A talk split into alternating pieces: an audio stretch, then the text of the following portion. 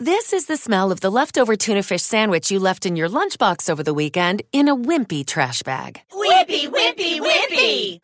Blech! And this is the smell of that same sandwich in a hefty, ultra strong trash bag. Hefty, hefty, hefty!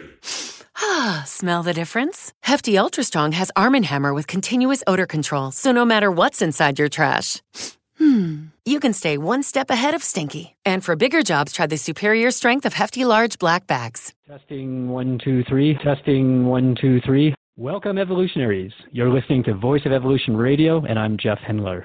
Let me bring it back to what we did before. Hey, Jeff, you're warbling a bit. Can you stop for a minute? No, I don't want to be test warbling. again? All right, let me see. I'm going to turn off my video and see if it just speeds things up. Okay, good. If that helps that at all, I don't know. Let's try. Let's see. Try. Okay, so testing one, two, three. How, how am I sounding now? Now you're sounding good. Okay, that's cool. Okay. All right, let's knock it out of the park. All right. I'm here if you need me. Thanks. The cue music. You're welcome. Cueing music in three, two, and one. Welcome to Voice of Evolution Radio. Conversations that awaken, inspire, and activate. With tonight's host, Jeff Welcome, evolutionaries. You're listening to Voice of Evolution Radio, and I'm Jeff Hendler.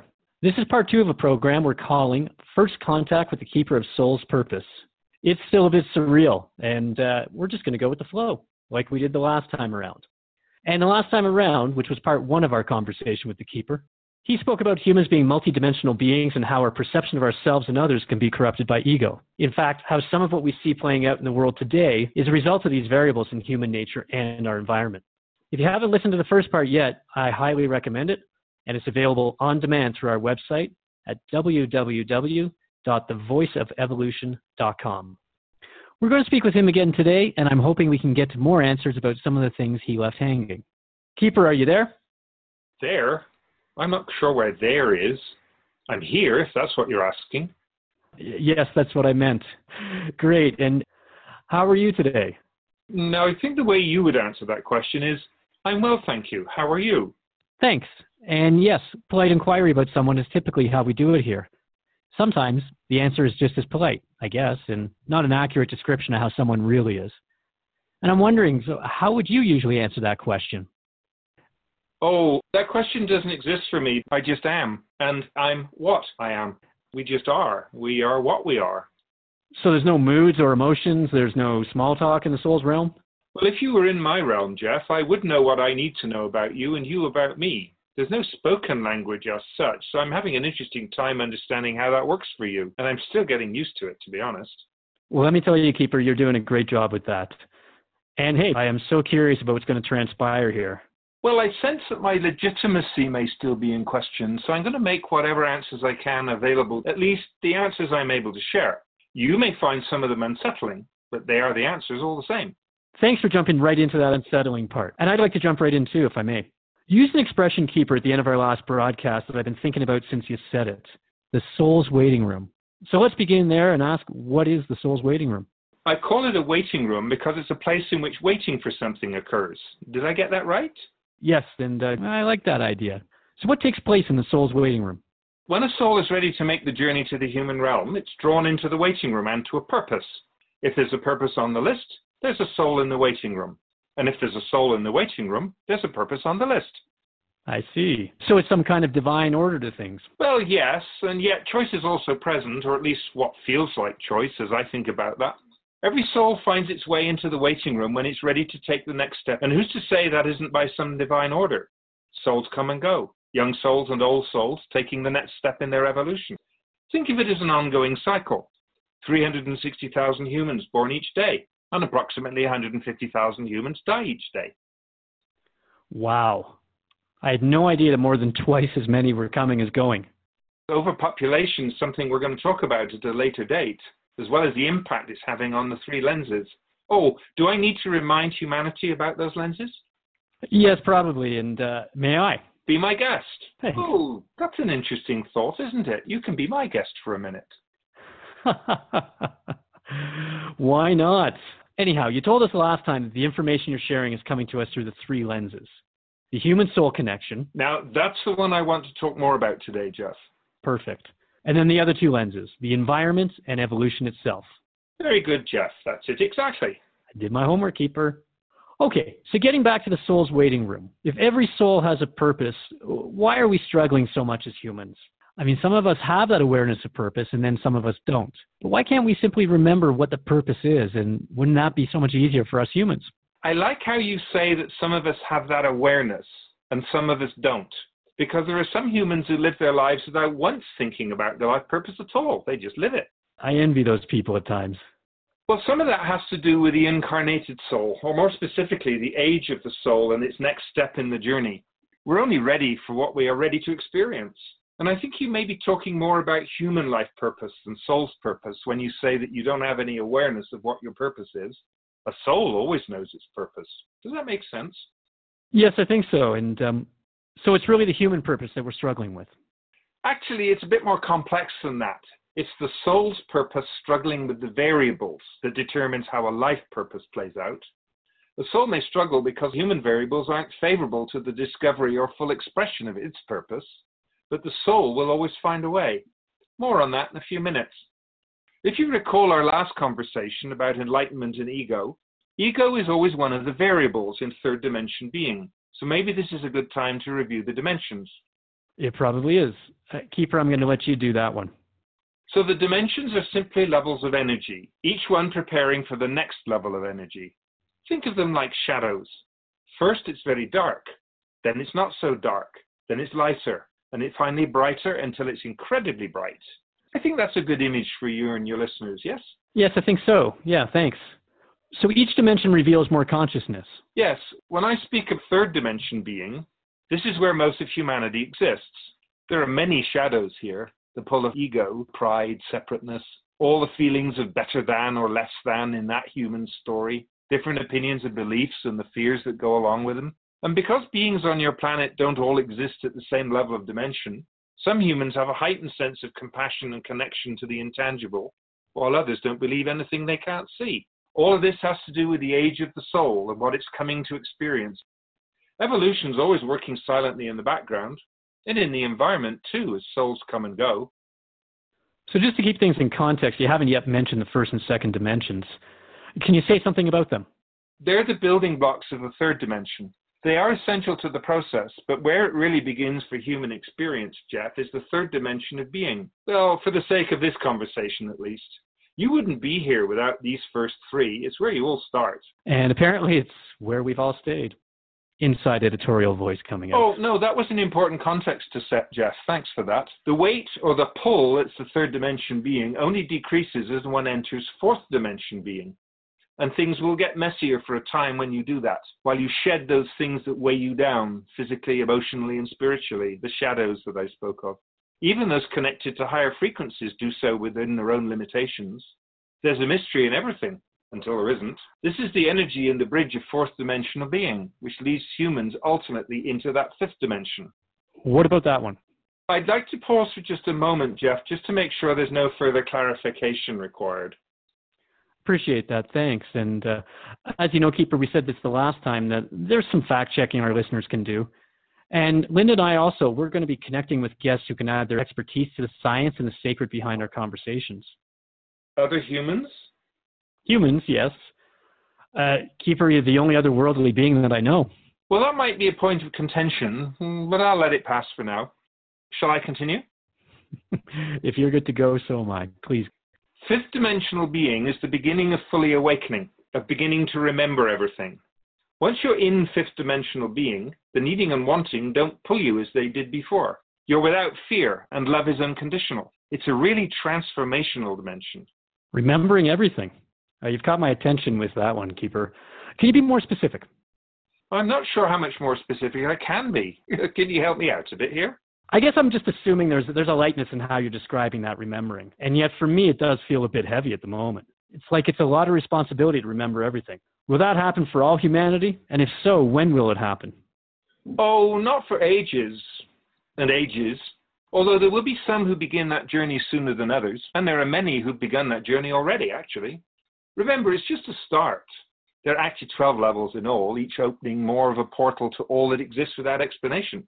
Keeper 12? Really? 12 dimensions? Uh, are we going to cover all 12? For now, five is all we really need to talk about. Here's what I'll add all energy that is, or ever was, to use your way of thinking of things, is right here on the planet and around us, Jeff. As frequencies increase, lower frequencies lose sight of them, and yet they are still here. As you open yourselves to the mystery and possibility, the bridge to beginning to see and hear things will appear, remembering everything, if you will. It's just feeling really huge at the moment. Um, however, I do remember you saying we're each on our own journey and exactly where we're supposed to be. Although I've got to tell you, Keeper, I am mystified by some of this. Well, embrace the mystification of it all, Jeff. You're exactly where you're supposed to be. Now, your question at the start of all of this about remembering purpose it was a very good one, and I don't want to lose sight of it. So let's pick up there again, shall we? Part of being human is the discovery of purpose. A soul's purpose and a human life purpose are connected, and yet they're not the same. A soul's purpose is about the growth and ascension of the soul. A human purpose is about the growth and ascension of the human. And yet it feels like such a fine distinction. Perhaps it's the simplicity of my answer that makes it seem that way. It's really much more complex, of course. You and your soul are in constant contact if you're open to receiving the connection, and even if you're not, actually. So, how does this connection work? A soul's purpose translates into a human life purpose. Usually that's all good. Sometimes that's the struggle that you mentioned, and it's not without its dangers. Remember, I said that the soul's purpose will be revealed based on the variables in the human's life. So the human life purpose may find its way in a form that meets with humanity's approval, or maybe it doesn't. You call someone a hero because you find their actions and beliefs appealing, and you call someone a villain because you disapprove of or even revile their actions and beliefs. Conceptually, that's an accurate statement. I'm also sensing a foreshadowing here, Keeper. What does all of this mean for us? What if the soul's purpose is some greater plan in the infinite? resulting in some horrifying act by the human. Because remember, the soul's purpose is engaged, regardless of the variables in the environment. But how is that even possible? The purpose in the soul's realm might be to awaken humanity or activate a segment of humanity, a nation, for example, or a gender, and to awaken them in a way that humanity understands through something very human. Based on the variables, how that plays out could be very different from one soul to another. So, is this what you mean by the human soul connection and the environment interacting? Yes, the first and second lenses. Okay. So, I thought of purpose as always being heroic or affirming. So, frankly, I'm a bit stunned by this idea. If I understand what you're saying, then how a soul's purpose plays out here on earth could be thought of by us as either good or evil. Those being my words, depending on the variables at the time. And for that particular human. So, to clarify, the soul's purpose is always honorable. How humans create the story around the actions of that human is what creates those beliefs about good and evil. Let's use an example. Let me think. I'll ask you, and, and well, everybody listening, to think of a human that you believe is heroic. How about Gandhi, Mahatma Gandhi? Definitely. And of course, he's a great hero. So let me know when you've got everything you know about Gandhi firmly in your mind. Got it. That was easy. Good. Now think of someone on the other side of that heroism. Think of everything you know about, say, Hitler. Let me know when you've got that. Mm, no, I don't think so. Hang on. In the same breath, Hitler and Gandhi.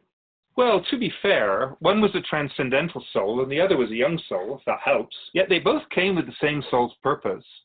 I want you to see how soul's purpose may look entirely different depending on the soul itself and on the variables in the human's life or environment. Whoa. You are definitely challenging our stories here today, Keeper. And you're definitely challenging my story, too. I'm not really sure what the listener is thinking about right now, but I know what comes up for me when I even hear Hitler's name. It's just, it's a huge thing to comprehend. I do understand, Jeff. Okay, keep going, keep talking. A soul's purpose is designed to be an awakener or an inspiration or an activator of humanity. Did they both do that? I think they did, in very different ways. For example, what was Gandhi's purpose? We'll back up. First, uh, aren't you going to ask me to guess which soul was which? It should be quite apparent to anybody that Gandhi was a transcendental soul and Hitler was a young soul. I trust that was going to be your answer. it was. It's just I don't recall you talking about transcendental souls last time. So, can you tell us what does it mean to be a transcendental soul? Yes, that is an important detail for this conversation. Thank you. A transcendental soul is a teaching soul with a lesson about the greater connectivity of the universe. It's usually a soul that has completed all of its lifetimes on Earth. Does that help? It does, yes. Thank you. Okay, so then I'd say that Gandhi's purpose was to use nonviolence as a way to obtain India's freedom from Great Britain. Sound right? That's a good life purpose statement. Now, what was his soul's purpose? You want me to answer that? Oh, you don't get to be wrong, Jeff. We're just playing with the questions. So if I had to guess, and it appears I do, hmm, I'd say it was helping an oppressed people find their strength through uh, a very different way of making change in the world. Actually, you know what, Keeper? That sounds a lot like what's going on in the world right now with the indigenous peoples and the pipeline companies. Yes, that's an interesting parallel, and we'll talk about that more in due course. You should know that history repeats itself until it's no longer necessary to repeat it. In the case of Gandhi, he was sharing his soul's purpose to awaken humans from despair and oppression. Did you know that Mahatma means great soul? That's something of a spoiler alert. I believe that's the expression you used last time, and yet most humans aren't even aware of that. When Gandhi said that to lose oneself in the service of others is joyful, he was expressing his purpose. And there's also something else he said that's relevant here. He said, Truths are one, paths are many. What does that mean to you? It means that there's more than one way to the truth. And that feels evident in all the ways people are using their voices these days. They're creating many different ways to, uh, to awakening and consciousness, although even that seems to me like it's separateness sometimes. Everyone seems to be doing his or her own thing. No one feels really connected, you know? There are lots of stories there. So hold that thought. I'd like to go back to the soul's waiting room for a moment. I want to add that when a soul takes on a purpose that accepts suffering or causes suffering, it's considered a courageous soul, in your language, heroic even. There's a gathering of energy in the realm when one of these souls begins its journey. And why is that? Uh, what I mean by that is, okay, I get when the human's going to suffer, but to cause suffering, I'm not sure what you mean by that. Oh, why one and not the other? Because mm-hmm. life will be hard for that human either way, perhaps even intolerable, and we all know that suffering in the human realm is real.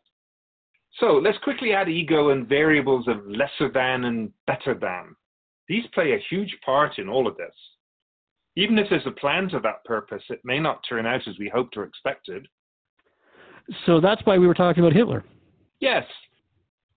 And you should know that this third dimension energy that I experience when we speak is dreading the next conversation. Dreading, yes? Not wanting to continue for fear of something terrible happening? Yes. Uh, it's a great definition, Keeper. Yes. So please know that there is some dread through this voice about having this conversation with humanity because it's not an easy conversation to have with humans. I can't think at the moment of anyone more polar, and I can't think of a deeper wound in humanity. Well, actually, I can think of wounds on the same scale, but not by one individual human. So, this human, the one we call Hitler, he was an incredibly powerful speaker, and he had the ability to convince people that he alone could bring them out of their suffering and misery. In fact, it was his soul's purpose to do so. Wait a minute. By creating genocide? His soul's purpose was actually to bring the German people out of despair and oppression, just as Gandhi's purpose was to bring his people out of despair and oppression. Because the conditions of despair and oppression existed in both situations, it was one of the variables. Here's where the environment comes into play, that second lens. In this case, the variable in history was the economic hardship for the German people after they lost the war. They were ready to believe anything or anyone who promised them that there was a solution to alleviate the despair and depression. And if I remember my history correctly, losing the war was something the Germans never imagined could happen to them. Well, yes, it was certainly something of a disorienting event. Neither could they imagine the global punishment that followed. Hundreds of thousands of Germans died during that war, not actually unusual for wartime, but another quarter million died later due to starvation and plague because of the trade blockades. And Germany was so dependent on imports at the time they were incredibly vulnerable, you might say. So the German people were in their own stages of grief, which sets the context for the events that followed. And what followed is important in this day and time for the world to know right now.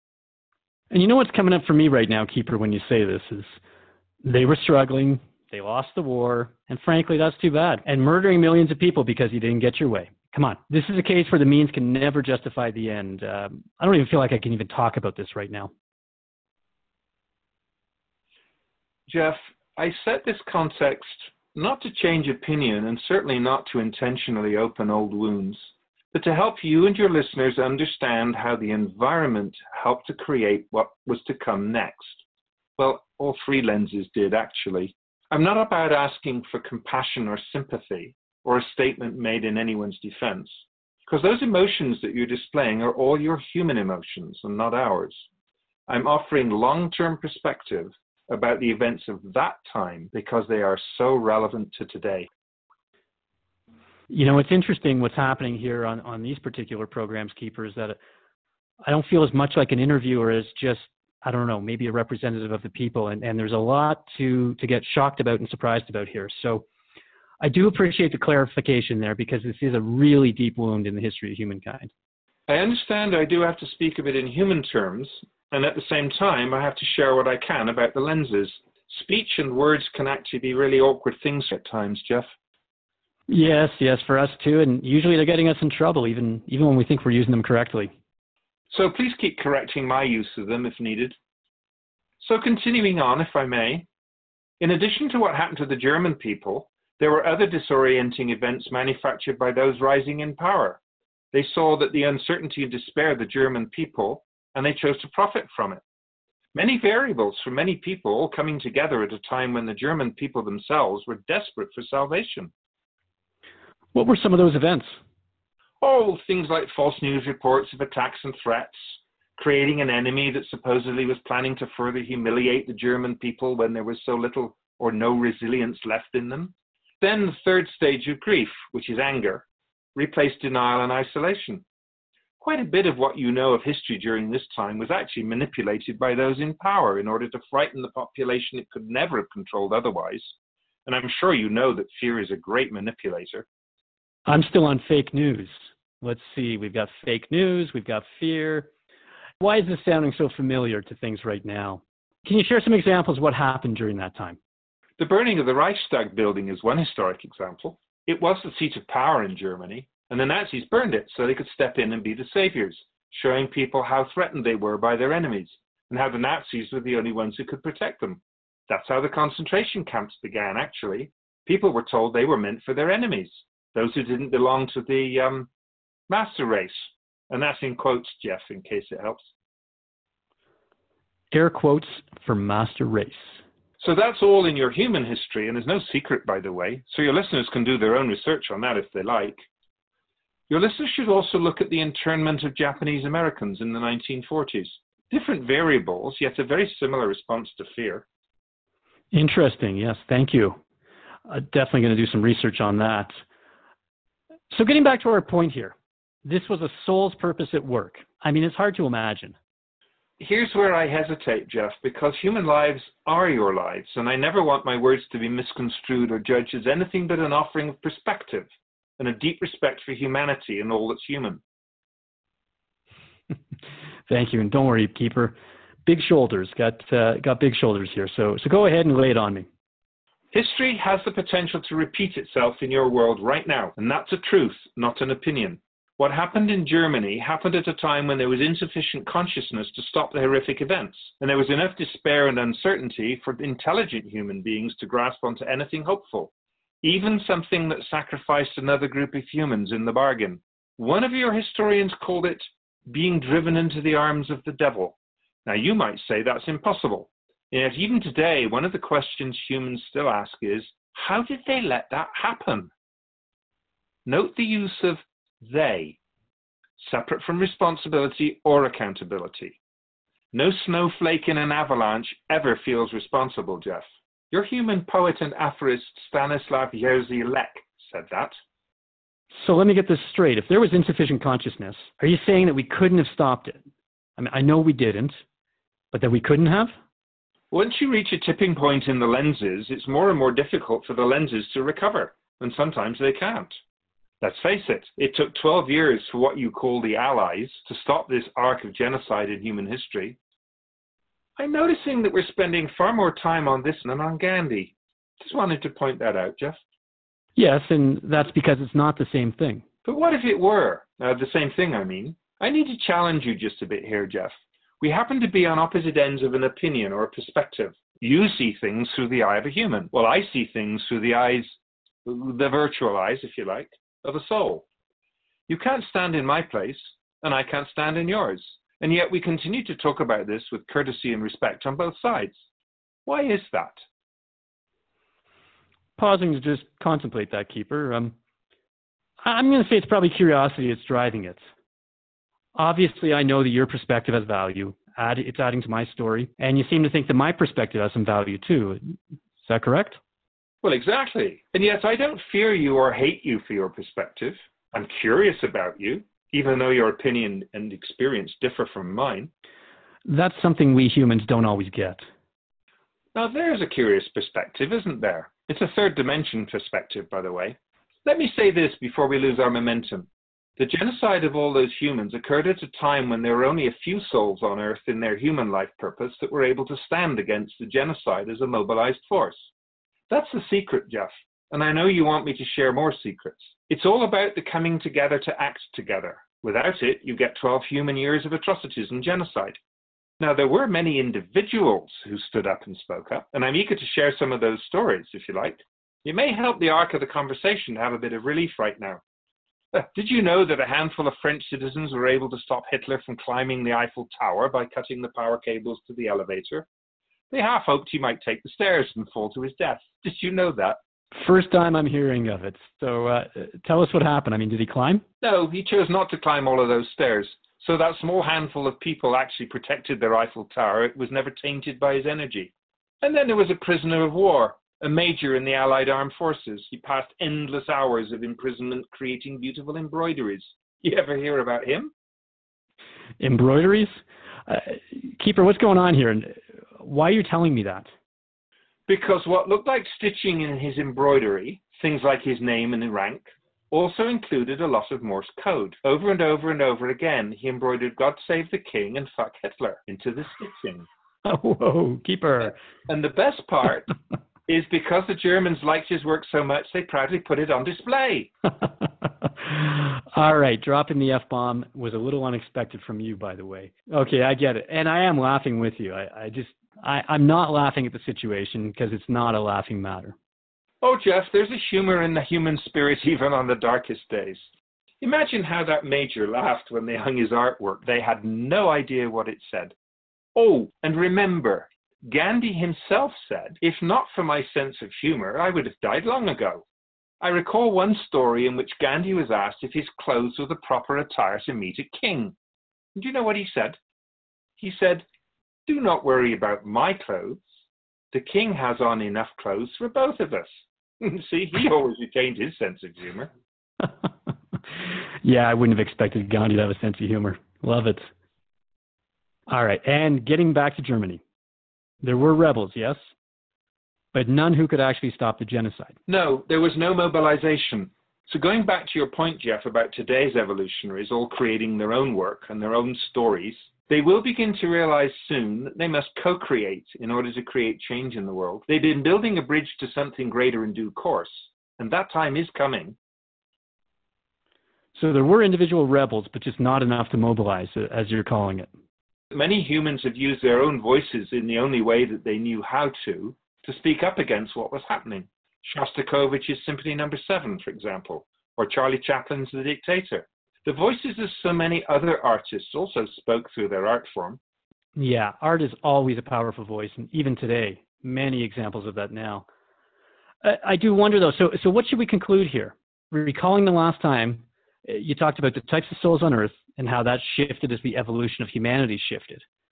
But now you're saying there weren't enough souls to take out Hitler or the Nazis, so I'm a little confused. If there's always a need being filled, why wasn't this anticipated more souls sent to help us? Did the soul's realm or all that exists without explanation turn its back on us, or, or did it screw up? Jeff, here's an answer to your question about the divine order of things, or perhaps we should call it the divine chaos. There was a great energy in the soul's realm at the time, encircling Earth and humanity. We held it all in our energy, you might say, and you need to know that. Here's the thing There just weren't enough enlightened souls on Earth. Now, sometimes that's by design because there's a greater purpose at stake, and sometimes it's because the unexpected variables play out. We can't smite the ground and produce a million fully grown humans, all heroes designed to save the day when that happens. It would be nice if we could, but we just can't. So you can't change events once they're in motion. I mean, if I understand that correctly, then chaos does exist in the soul's realm as well. Ah, that's a very powerful question. Chaos exists everywhere. Even the spirit and soul's realm can experience a disorienting event now and again. Hmm, interesting. The plot thickens. I'm pleased you remembered that expression. Just to be clear, it was all that exists without explanation. And I'm curious about the other thing you said that we screwed up. Well, no disrespect intended, Keeper. Uh, I can explain that another time, perhaps. I'm just trying to understand all this in the concept of variables. Well, any soul can change the world, Jeff, if that's its purpose, or if a powerful variable comes into play and the environmental or evolutionary lens is ready for it. I'm glad you brought up variables again, because variables were definitely at play, and they were ego driven variables, as it happens. And just to go back to your point about stopping the Holocaust, there were many incarnated souls who stood up as humans Oskar Schindler, Stefania Podgorska, Feng Shan Ho, Nuala Flaherty. Wait a minute. Giorgio Perlasca. Keeper, who are these people? I mean, we know of Schindler, but who are the others? Because I don't think most of us have ever heard of them. Ah, they're the stories that are often obscured by other stories in your realm. And I fear we've digressed again because this topic is so provocative. All this to make the point about the first lens that a soul's purpose and a human purpose are connected, and that evil deeds on earth do not begin as evil intentions in the soul's realm. Even Hitler? Keeper, I gotta say that this well, just. I use Hitler in the Holocaust because it's so extreme. It's such an enormous wound, as you call it, and it's universally known. We could easily have talked about Wounded Knee, or Hiroshima, or slave trade, human trafficking, 9 11, other world wars.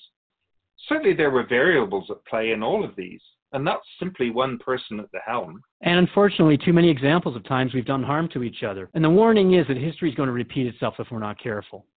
Even today, you have to ensure that any humans marginalizing others are unable to mobilize faster than the ones who see that as an offense to humanity. And yet, variables and ego will always be part of these conversations, Jeff. Which is why our conversation is so important.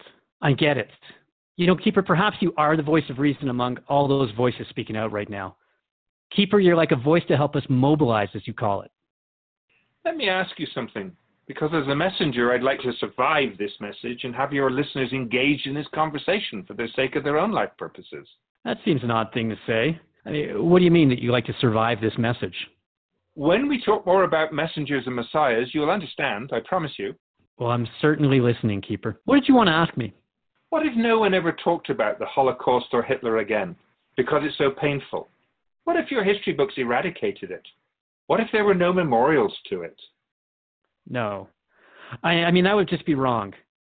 It's got to be there because it happened. We've already got history books filled with stories that slant the reader to a particular perspective. And there are already stories that are left out of these books that our children read. Stories that they're never going to learn about history. Let me come to a Canadian example. Think of all the First Nations Scoop children from the 60s to the 80s. Literally thousands of them taken from their homes in order to make them more civilized, I don't know, Christian, more white. To commit another genocide. And yet we didn't know anything about it. I'm a living example of this, of that education or the lack of that education. So if I didn't talk about it today, that would be wrong from my perspective or from a soul's perspective. That's all I really wanted to say. Can I ask one last thing about this? When you talk about a soul having a contract for its human life, would that also include the people who lost their lives in the Holocaust? I mean, where do they fit into all of this? Ah, that's a very important question. You're asking me if they're collateral damage. The answer is no. Those souls are in their soul's contract. Any soul that chooses a truncated incarnation is considered heroic in our realm. And notice I use the present tense.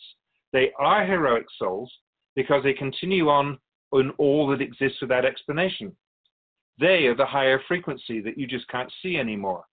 They are souls who participated in this awakening of humanity. I wonder if I could offer a little bit of solace here. Yes, I can actually. In an unprecedented energetic commitment, these souls all made a contract to return as their human descendants so this time will never be forgotten in the history of humanity. Okay, so wait. I just I've, I've got to share a personal story here, uh, stepping out of my role as interviewer to some extent. I'm a grandchild of Holocaust survivors. My maternal grandfather was the youngest of 24 kids, and post-war, my family only knows of three that survived, including him. So, are you saying that if I lost someone, or even my entire family in the Holocaust, then your soul may be one of those souls? I promise secrets today, Jeff, or at least anything that I could share. So let me ask you, how do you remember the events of that time? Is it in a deeply spiritual way, not just what you read or hear? Remember it as if it's in your soul too?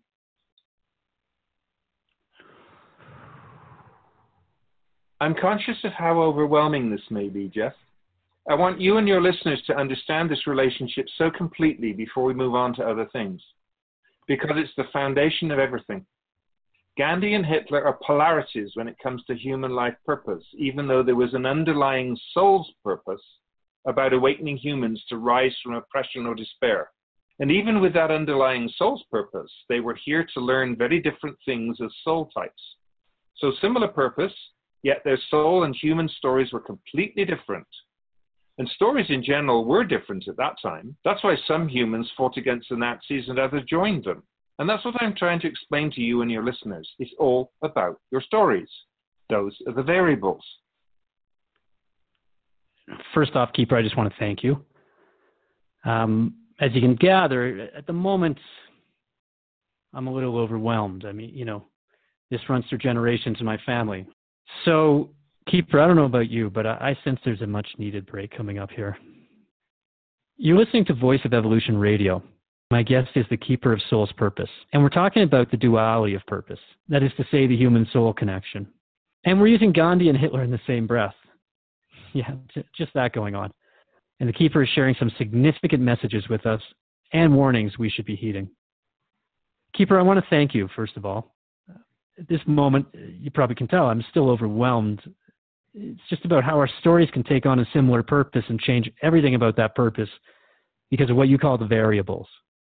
Yes, and the soul type, of course. It's a plot twist, as you might say.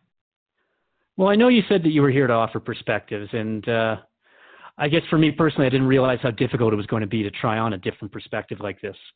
All right, gathering myself, and okay, we talked about history repeating itself.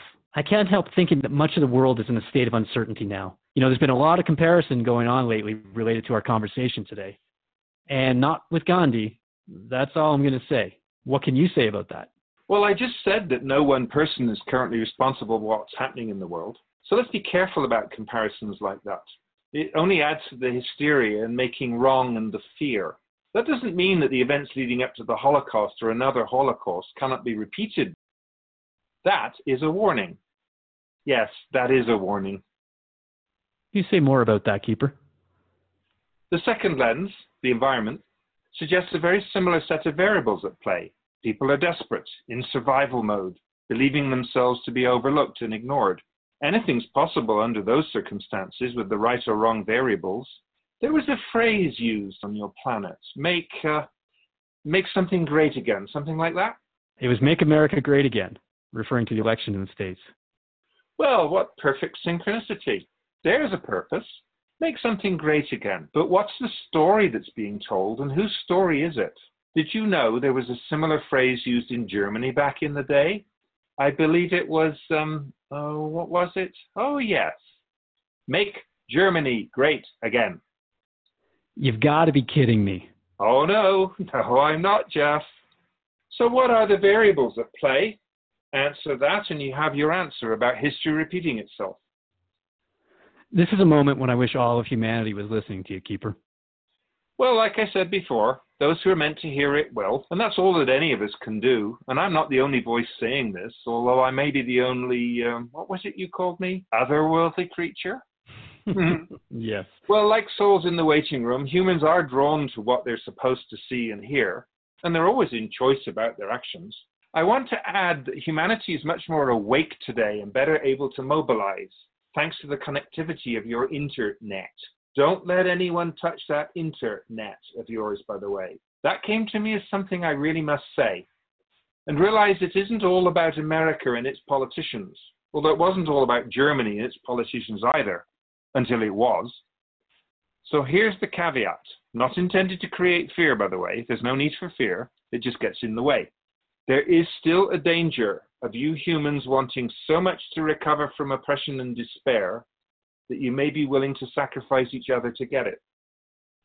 No, shit, come on. I just, um, I mean, how is that even possible that we're willing to sacrifice each other to get it? Knowing what we know about the past, it just to me, sorry, it's not possible. But it is possible because it happened in the past, remember? Why didn't they stop it? Well, there was no they back then, and there's no they on Earth right now, as it happens. Also, know that true evil in the human realm needs only two conditions to exist. The first is when the designated evil believes with all its might that it's the righteous and only answer. It never believes itself to be evil, like the actor who plays at evil. He creates a totally unbelievable character. The actor who believes his character is righteous and heroic. That's the one you should fear the most. The second condition is when those who are protesting or fighting against the so called evil become ego driven. I think you said it last time we spoke. There's a potential for evil on both sides. Mm, yes. There's a lot of activity on both sides these days, and they're, they're both propagating fear. And good to evil seems evil. Sometimes it's hard to tell which is which, if you know what I mean. And that's good, Jeff. I like that. Good to evil Seems evil. Hmm, yes. Thanks. I can't take credit for it. It's a quote actually from a Ray Bradbury book. Uh, Something wicked this way comes. yes, it does, Jeff. Uh, and that warning didn't go unheard. You mentioned indigenous people of the world earlier, Jeff. I want to point out the stark contrast. There's no ego here. Of course, here are many ages of souls, but in general, there's a balance of humility and connection to the natural world in their DNA. Here's a consciousness that's been waiting for this moment in time, just like this when humanity is better able to hear the message. And it's another example of messengers surviving the message. Humanity would do well to pay attention. So, uh, lots of messages in our environment, and we better be listening carefully in order to choose what we believe, correct? Yes, I like that. How will we know if it's happening again? I mean, what will the signs be? If it's happening again, Jeff? It's a legitimate question. I mean, you are really holding my feet to the fire this time around, and uh, frankly, I need answers. I suppose. And all you have to do is look for separatism, marginalization, hate, and violence because of the differences inherent in your species, because of the environment, evolution, too, by the way. But that's another topic on my list for further discussion. It's about doing harm to others. It's an environment in which humans no longer feel safe to speak, to act, or to think in any way other than the behaviors or beliefs of the current political or religious regime. Well, that is happening now, and frankly, it's been happening for some time, Keeper. So, all it requires is a human or a group of humans with the influence to sway the masses to their thinking or to awaken the sleeping human population to believing their time has come. And then what's next? Well, there's always a tipping point to everything, Jeff until that tipping point is reached, you can always turn things around if you choose to. Once a tipping point is reached, there is no telling what will take to stop it, or even whether you can stop it. At the risk of trying your patience, keeper, I just the question that comes to mind is: so what are we going to do right now before the tipping point?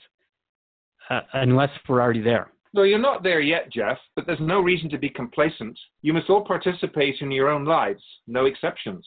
Many of you are already working to co create your future and it's a stepping stone to true collaboration that's yet to come. Everything is unfolding as it's meant to, I assure you. But not without consequence. Oh, no, not without human consequence. Well, no, not without other consequences either. I want to go back to this idea that a soul's purpose is always well intentioned. And in addition to the type of soul, it really depends on the variables about the human and in the environment that make a life's purpose that's either evil or good. Have I got that right? Yes, Jeff, you said it brilliantly this time. That was a mouthful. uh, but what happens when that human dies and the soul returns to your realm? Could there be a punishment waiting there? For example, it would give me great satisfaction. What's the German word? Schadenfreude? To know that Hitler went straight to hell after he died. Are you talking about the man or the soldier? The man ceased to exist when he died, and the soul returned to our realm to become part of the energy of all that exists without explanation. So, no hell. Heaven, hell, paradise, Hades, they're all part of your organized religions created by man. If the idea of a heaven or a paradise, or moksha or nirvana, is part of your human story, then you'll do your best to meet the entry requirements in this lifetime. Otherwise, the terrors of hell, Hades, samsara, or even the Chinvat Bridge await you. Uh, what's the Chinvat Bridge? That's the bridge of separation, as it's also known in the Zoroastrian religion. It's the bridge of judgment that all souls must walk. For the righteous, it leads to a beautiful maiden. But for the less than righteous, it turns sideways and becomes like a razor. Seriously, a razor? Ouch. I think it was Tom Lehrer who wrote about sliding down the razor blade of life. But in the afterlife, I mean, that's really hell. Well, probably the most accurate story about a hell is from the Tibetan Book of the Dead. As the title suggests, the book deals with dying, or more accurately, with the states of between. And there are many betweens for a soul and a human. Sleeping is an example of a between, by the way. The book teaches that after death, the soul exists in something called the bardo for 49 days, in a between that can lead to nirvana or back to into rebirth. That between is similar to our re entry, processing and discovering, but that's where the similarity ends. So to summarize, no hell. I mean, it's throughout the entire Bible and still no hell. So, so what can you say about that? Well, 40 different authors wrote the Bible over a period of 1,500 years, your years, that is. There's a unity that binds all the chapters and verses together, but it was written by humans, all men, by the way. These men felt the messages were God given. I don't refute that, and yet they were humans, and humans are subject to all the variables we've discussed. Hmm, come to think of it, the same is true of the other holy books too. The word might have come from God or the prophet as it was told and retold and eventually written by men. That's not a bad thing. Neither does it put the message into jeopardy. We just need to know this when we speak about it in absolutes. So if I get this straight, then so the Bible or even the Quran is messages from God interpreted by humans uh, using their own stories. Stories are how everything began. So let me go on and say that the spirituality of belief and organized religion are two different things. We're actually continuing our conversation about extreme polarities when it comes to spirituality and organized religion. So this is good. Spirituality allows a vast space for many beliefs about how we're all connected and how we should live among each other and find meaning in the world. Organized religion is about right and wrong and rules, what's true, what's false, what behaviors or rituals must be followed or we have to be punished.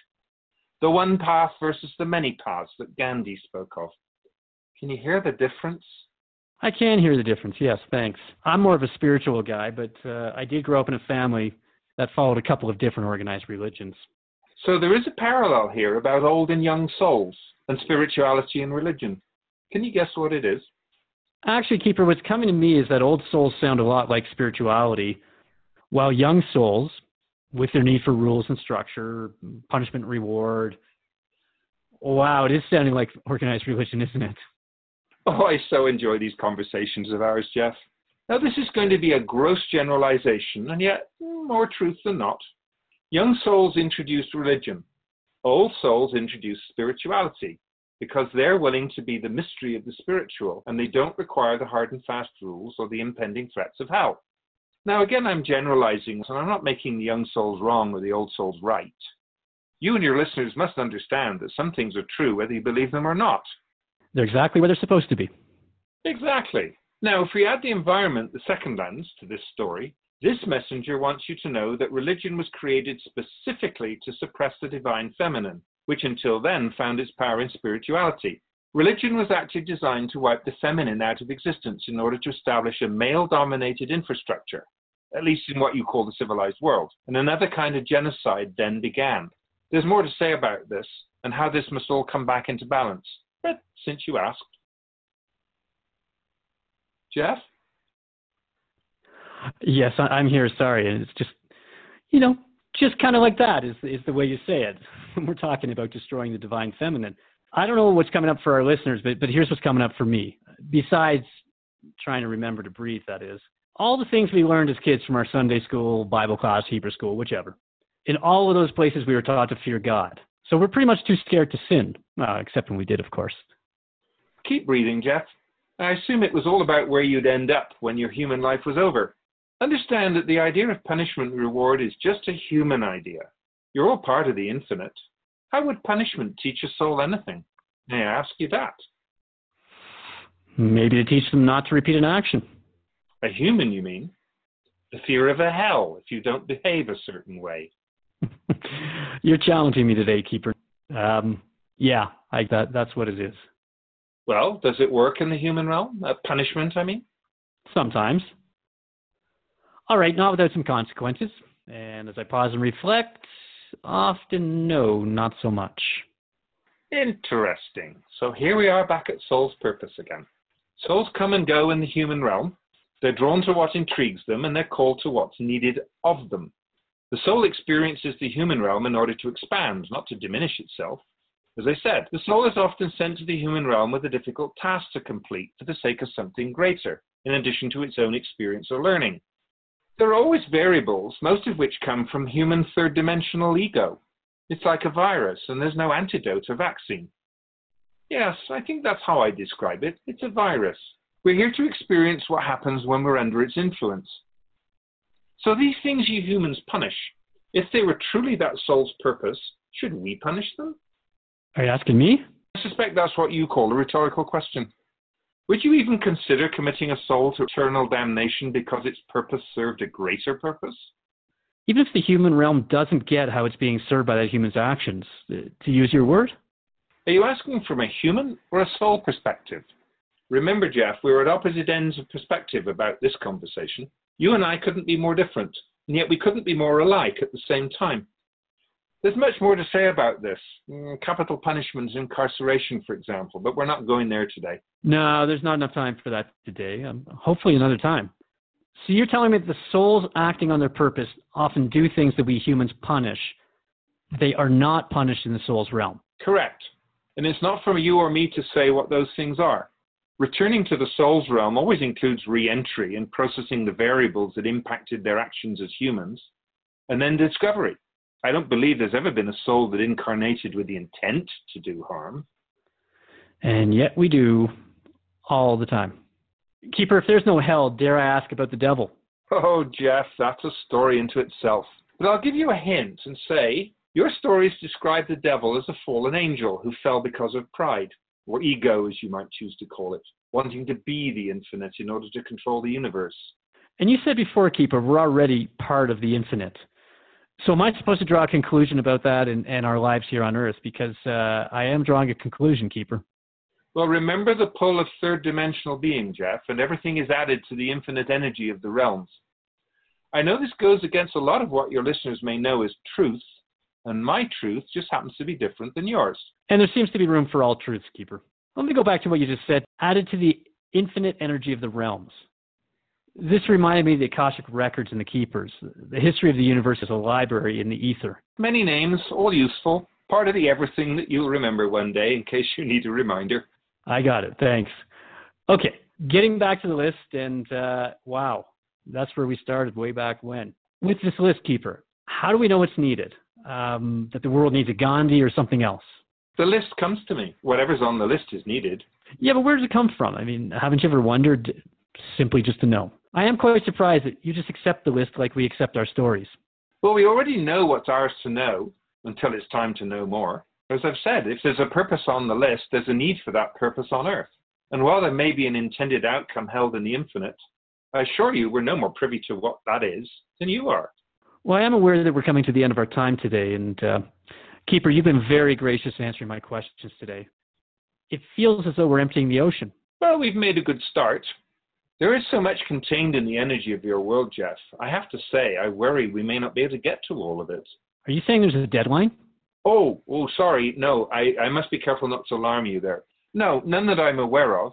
And yet, I've said this before, it's still a critical time for humanity. So, what do you want humanity to take away from today's conversation? Well, if I had to choose one thing, I would want humanity to own its ability to change the course of history and not to let history repeat itself in a way that does harm. It doesn't matter where on the planet that is, by the way. That feels very important in this moment. And one more thing, if I may. of course. You can choose more than one thing. At the same time, pay attention to what's playing out with the indigenous peoples of the world, the Gandhi factor, let's call it that. I, I wrote down what you said earlier, the, the Gandhi quotes, and it's a good time it seems to repeat them. So, number one, that to lose oneself in the service of others is joyful. And he also said, truths are one, paths are many. Yes, the non-violent resistance path is one of the most difficult paths to walk on. And remember, because you said it, evil on any side is an easy path when separation is valued. I'm still amazed at what we covered in this, this one conversation today. And, and if I may. Yes? You know, it seems pretty easy to create the circumstances in which a human's ego is capable of destroying us and our world. I mean, why is it that the holy and inspirational ones come along so rarely? For example, the Gandhis and the Martin Luther King Jr.'s of this world. And often they're not even surviving long enough to affect the positive change they believe in. We'll talk about messiahs and messengers in another conversation. That's what I meant when I said I hope to survive the message. Remember, good to evil seems evil. Thank you, Keeper. It's my privilege, Jeff, and I thank you for providing the forum and the willingness to listen. And that's our privilege. And thanks always to our listeners. This is Voice of Evolution Radio. I've been speaking with the Keeper of Soul's Purpose, and he and I will continue to explore this message to humanity through the three lenses the human soul connection, the environment, and evolution. And if you have any questions that you'd like me to ask the keeper or want to continue the conversation with me, please reach out to me at jeff at voiceofevolutionradio.com or you can connect with Linda. It's linda at voiceofevolutionradio.com. Don't think the keeper's got an email address yet, so until next time. You know what? I think I'm starting to believe him. Jeff, great job holding the content in the space today. Wow. I mean, really great job. Cueing music. Here we go.